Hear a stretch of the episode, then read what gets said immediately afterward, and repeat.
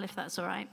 Um, so, my name's Sam, and uh, I have two grown up children and a husband who's principal at St. Peter's, and we've got a dog that we're learning to train. We've been learning to train him for 16 months. Let's say it's a work in progress, much like parenting. And uh, I'm also training to be a vicar, so I'm on my second year of vicar training, so please pray for me and let me know how you think I'm getting on. Okay, so uh, we've been tracking with Ephesians uh, for the last little while, and I was wondering what would be a good title for today's talk, and you'll get the reading in a minute, so don't panic. Um, I was thinking something like, Who am I, who are you, and why does it matter? Or Who am I, who are you, and what difference does it make? So, uh, here in Ephesians, Paul is massive on identity. He is wanting to, us to understand who we are uh, because of who Jesus has made us and how that makes a difference to every sphere of life. And so in the reading today, we get to look a little bit at the domestic sphere. And uh, Paul knew, he, you know, having been a previous persecutor of Christians, he kind of knew what Christians in the first century were up against and the kind of battle in life and in their mind and in their spiritual life and in their everyday life that they would have faced. And in Romans, he talks about don't be conformed, don't be shaped to the image of this world, but be transformed by the renewing of your mind. And that's the kind of theme that he's working through in Ephesians as well. It's like, Guys, remember who you are. And as you remember who you are, let that shape how you live everywhere, every day, all the time. Get your head straight about who you really are. Recognize the prevailing culture and work out how to be a Christian within it. And those Ephesians working out how to be a Christian in, the, in their prevailing culture, they needed help, and we need help today. And I was thinking, okay, what kinds of things, like um, what we've learned in Ephesians is stuff like uh, we, have a, we put on our new self, that we're um, made entirely new, that we are part of the family of God, that we need one another. And so I was thinking, what is it that erodes this kingdom mindset? What kind of stuff gets under our skin and helps us forget who we are? And I thought, well, one of the things for me anyway is the rubbish that's in me. It's the kind of inner voices, you know, maybe you don't have the misfortune of those, uh, that sort of erode your sense of identity, that make you feel uh, smaller than you are, that make you feel like you're not up to much. Uh, maybe your kingdom identity is eroded by other people's flawed selves daring to like live around you, and you kind of get the prickles and the thorns of their kind of messed up lives, and uh, that doesn't help either. Maybe it's the rubbish of the prevailing culture, especially this kind of individualism, this thing that it's all about me and myself and what I need. And as my daughter used to say to her brother, uh, you're not the boss of me. You know, no one's the boss of me. And I was thinking, well, yeah, your brother's not the boss of you, and I don't think I'm the boss of you either. And uh, actually, I don't think God is the boss of us either, because Jesus gives himself. This is a bit, this is a bit noisy, isn't it? Is it all right? Should we carry on, or do we need to change it?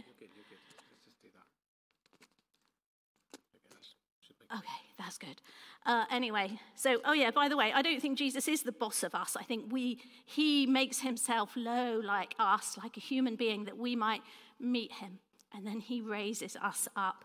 And we love him. We, we decide to let him be the boss of us. We, we give ourselves to him. Uh, uh and, and it's that, that kind of submission, that kind of meeting and giving yourself to Jesus is a really good context for the passage that we're going to look at today. And um, as we look at this passage together, let's invite the Holy Spirit to reset our minds and to reset our lifestyle on the kind of things that uh, Jesus has made us and that the world needs to see in us. So I'm going to say a prayer and then I'm going to ask Fleur to come and bring the reading. So let's present ourselves before God. Father God, we bring ourselves before you and we pray you would send your Holy Spirit now. Please help us to be wise and discerning.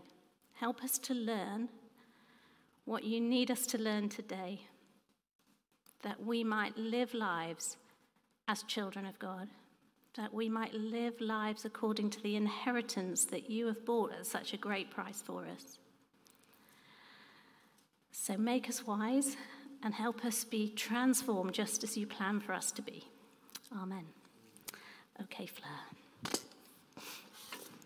Thanks, Rich.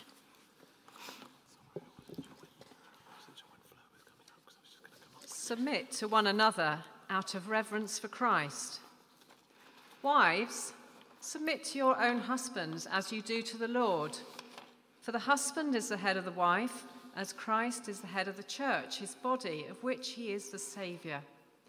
Now, as the church submits to Christ, so also wives should submit to their husbands in everything. Husbands, love your wives, just as Christ loved the church and gave himself up for her, to make her holy, cleansing her by the washing with water through the word and to present her to himself as a radiant church, without stain or wrinkle or any other blemish, but holy and blameless. In this same way, husbands ought to love their wives as their own bodies. He who loves his wife loves himself.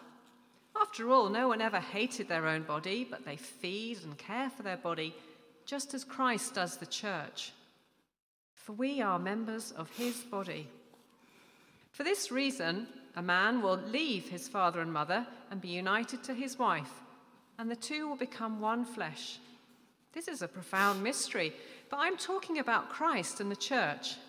However, each one of you also must love his wife as he loves himself, and the wife must respect her husband.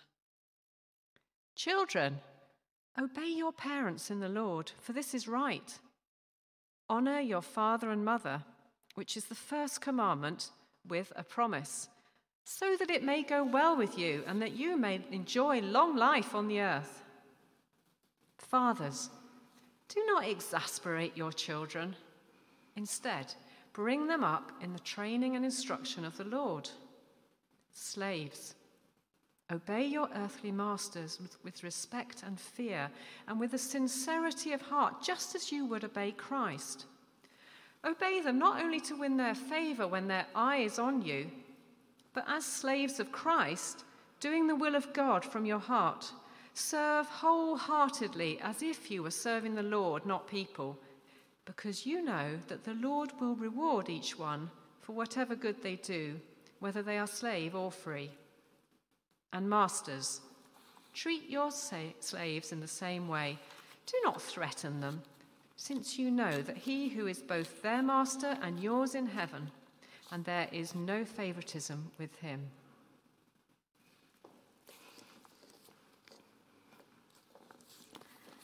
Okay, thanks so much, Fleur. So, um, just find where I want to be. Okay, so submit to one another or be subject to one another out of reverence for Christ. So, sub- being the subject of someone sounds like you're like a servant or something like that. And I think we really need to get into our heads the kind of culture that Paul is writing to. So, this is a strictly hierarchical culture.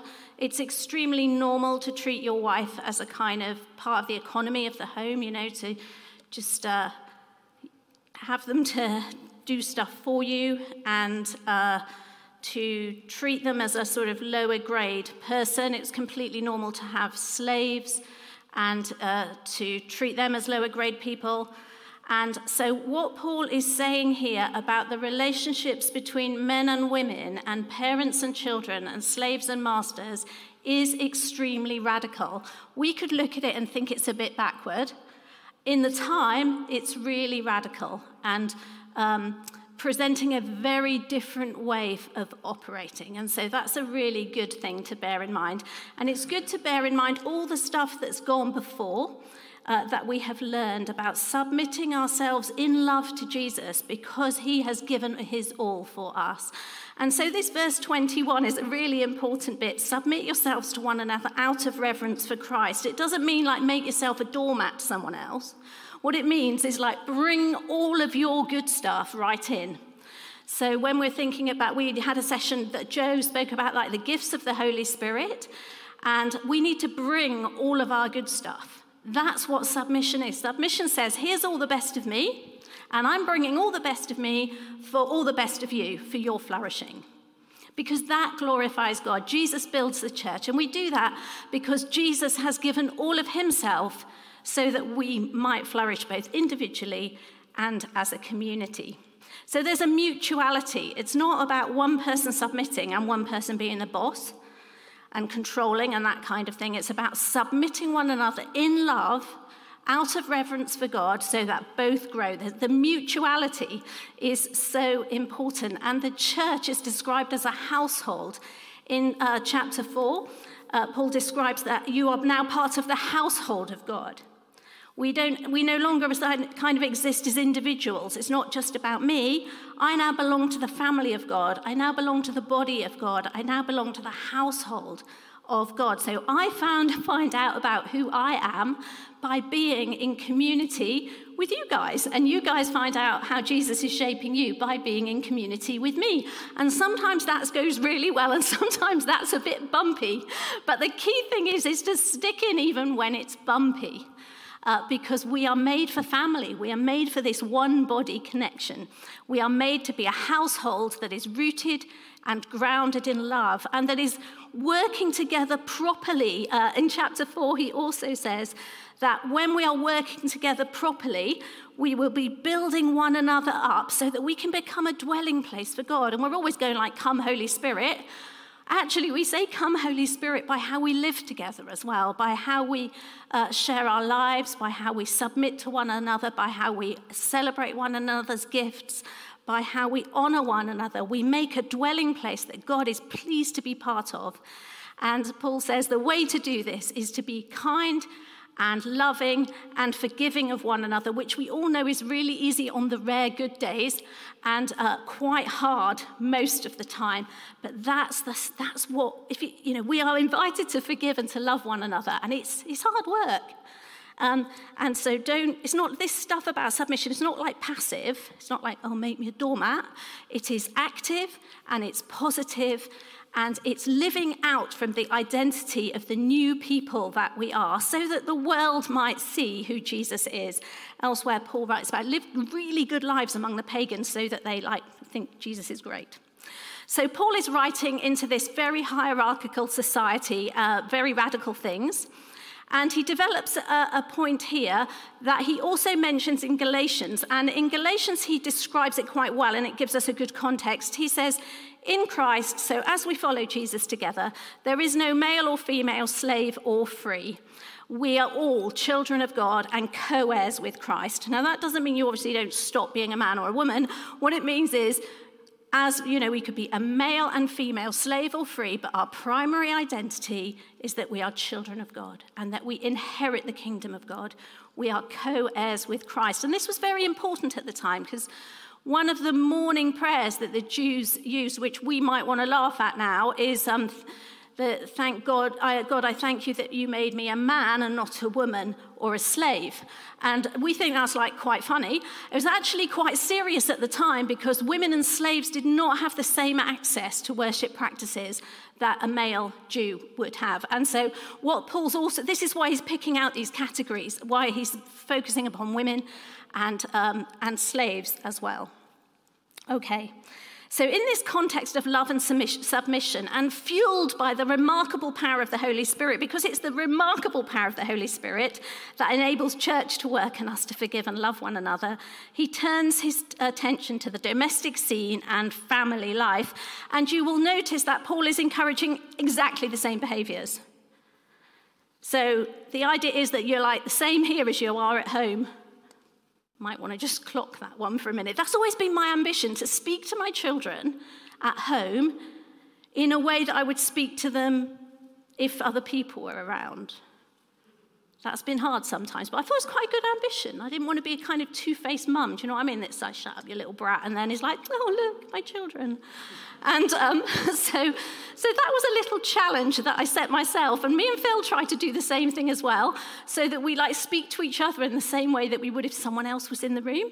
And again, varying levels of success, but a, a good standard to aspire for.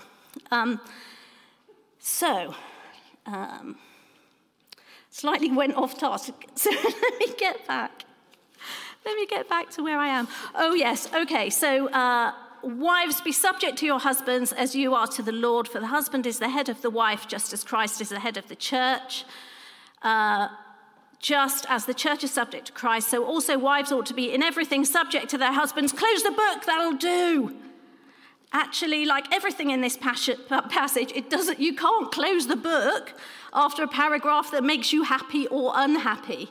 Uh, you have to like read the whole letter. It is a letter. It, like the whole thing would have been read out, and I'm sure some people would have wished the end came a bit sooner. But actually, that isn't the end. That's just the beginning.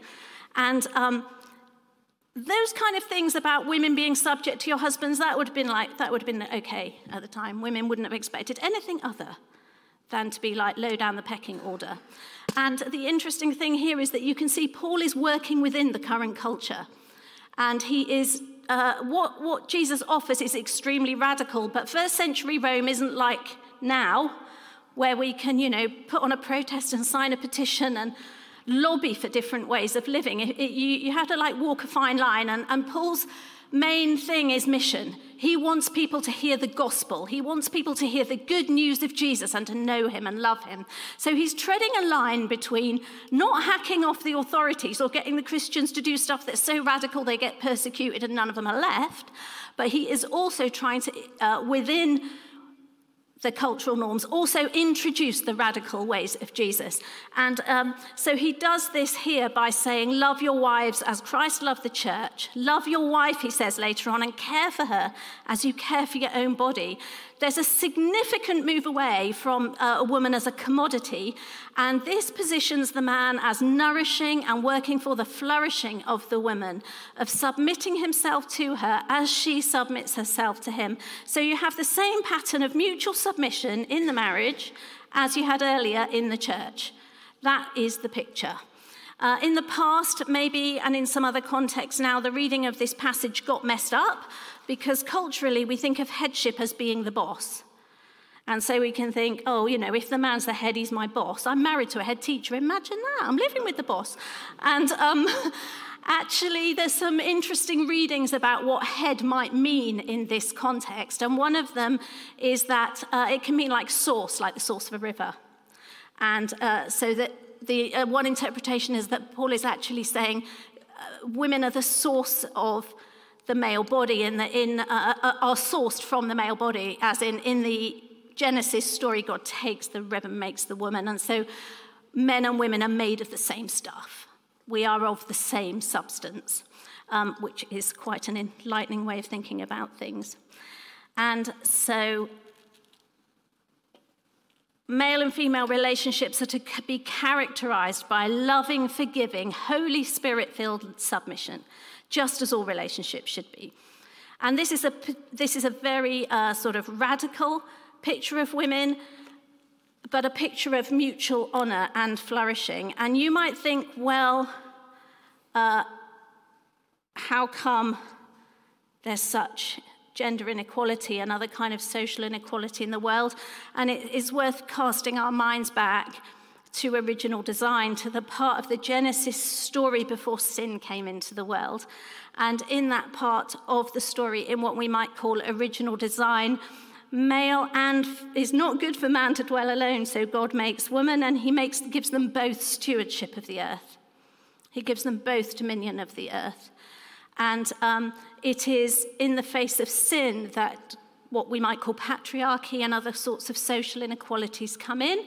And then Jesus comes along and he gives himself to show us another way a way where male and female are co heirs with Christ, where whatever your job is, you're a co heir with Christ, where there's a radical inclusion and a radical equality. And so our model for our relationships is Jesus. Paul turns his attention to parents and children, and again, we see we don't, much as it might be fun to stop after children obey your parents, uh, we need to read on and see that also says parents don't be annoying, don't be provoking, which I think is also might be like don't be too controlling. Um, so the message again is like love your children, engage with your children in a way which is for their flourishing. And some degree of obedience is necessary. You know, you don't want your kid running into the road or into the fire or whatever. And so, those kind of relationships, uh, that sort of authority in that sense, is a good thing. But it's not all about the power, it is all about the mutual flourishing. It's all about the good of those that we lead and serve. And again, notice that it's parents. Uh, so, the authority for parenting is shared by both men and women. We're going to move on to slaves. This is a little, uh, this is um, even more difficult for us. Um, it's worth bearing in mind lots of the New Testament letters are correctional letters. You know, so Paul's heard something's gone pear shaped, and so he's trying to say, oh man, that's not what you're meant to do. What you are meant to do is this. And slave, uh, uh, having slaves was part of the normal eco- economy of the time. And quite rightly, this mention of how to be a slave and how to be a master jars with us today, and it should. And Paul is not saying that slavery is fine. He's saying that uh, within this context where slavery is normal, do it differently. And it is very radical to say to the slaves, like, serve your masters willingly. And to the masters, lead your slaves with gentleness and respect. Be, be kind basically, be kind. Stop threatening them. And this is extremely radical. And actually, probably before, before Jesus, this was culturally unimaginable that someone might say, treat your slaves with kindness. Slave, do your job with willingness. And this is because slaves and, free, and masters are equal under God. We are both our sons and daughters of the King of Kings.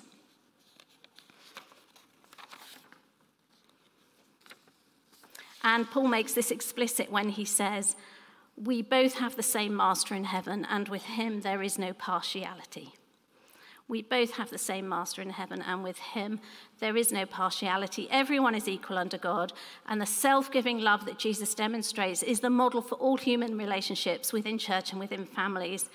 We are citizens and saints and members of the household of God, being built into God's dwelling place, being built into the place He loves to live. And as we give ourselves in these uh, forgiving and loving ways, we host, we make a place where the presence of God enjoys to host, uh, enjoys being hosted more and more. And so the spiritual reality is that we are all equal and we are all co heirs, and that is the practical reality as well. And so, how we live alongside people who have less than us, what we do with our financial resources, is part of how we submit to one another in love. It is a really, really important thing. If you have um, a, a, leadership role in life, a job which requires you to have authority over others, this doesn't mean give it up. It means do it well. Lead the people you have power over in a way that is for their flourishing.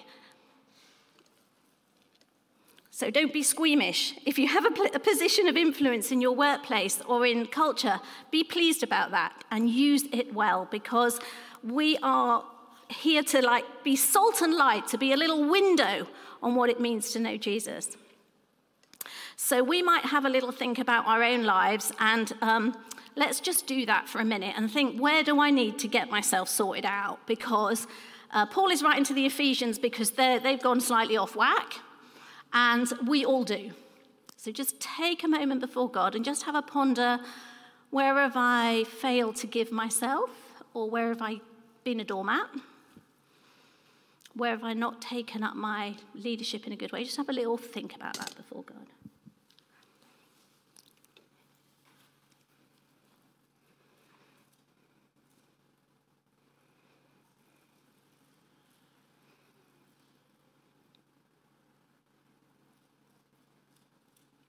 So, Father God, send your Spirit to help us, we pray, as these things come to mind. We thank you that there is no condemnation in Jesus, but we thank you, God, that you send your Spirit that we might live differently. And so, in this moment, God, show us what we might need to start doing or stop doing to live in a way that is bringing the best of us for the flourishing of others in church and work and home. Amen. Okay, so um, we would love to pray for you, obviously, at the end if you would like to, but I've just got one or two things to just finish up with uh, that I just wanted to be a little bit clear about. So, we are called to live, live our lives in mutual submission and love, and the mutual bit is very important. So, if you are someone that is in a marriage or a dating relationship and you feel like you are not experiencing freedom to make your own choices, or you are feeling that you are controlled and your choices are controlled and you're not free to uh, come and go as perhaps your friends are, then that is not something God is saying you have to stick with. He is not saying submit to that kind of uh, oppression. That's, that's, that is not right. And it is not, God is not asking any of us to stay in violent or emotionally controlling relationships of any kind. And suffering in silence or laying yourself down hoping it will go away isn't going to help you. And we want to help you as a church. And one of the things that I'm able to help you with if you wanted to talk to me at some point, for example, is we, we have confidential rooms in our office. We have confidential phone lines. We can give you to access to a laptop where you can get some help uh, if you're a man or a woman suffering in a relationship of violence or control. And so, please, if you find yourself in that situation, I'm going to put a helpline up at the end. Uh, please do come and talk to me or someone else you trust uh, because we'd like to help you with that. If family life is a bit off whack, and when we are talking about um, parenting, you're having a bit of a cringe, I, I do too. But um, it is good to just think, right, okay, I'm not, I'm not doing so well as a parent. And bring that into bring that before God and bring that before your friends and get some help with that. In fact, Steve, if you could just find me that slide with the book on it. This is, a, this is uh, I'm going to show you this book, How to Talk So Kids Will Listen and Listen So Kids Will Talk, is a really excellent book written by um, a psychologist quite a few years ago. It's one we use for the parenting course here. It's not a Christian book. It shares a lot of really good sense about how to talk to children. And it's about that fat. If that feels too fat, don't worry, because at the end of every chapter, there's a little cartoon. And there are also other ones that are like how to talk so your teenager listens and stuff like that.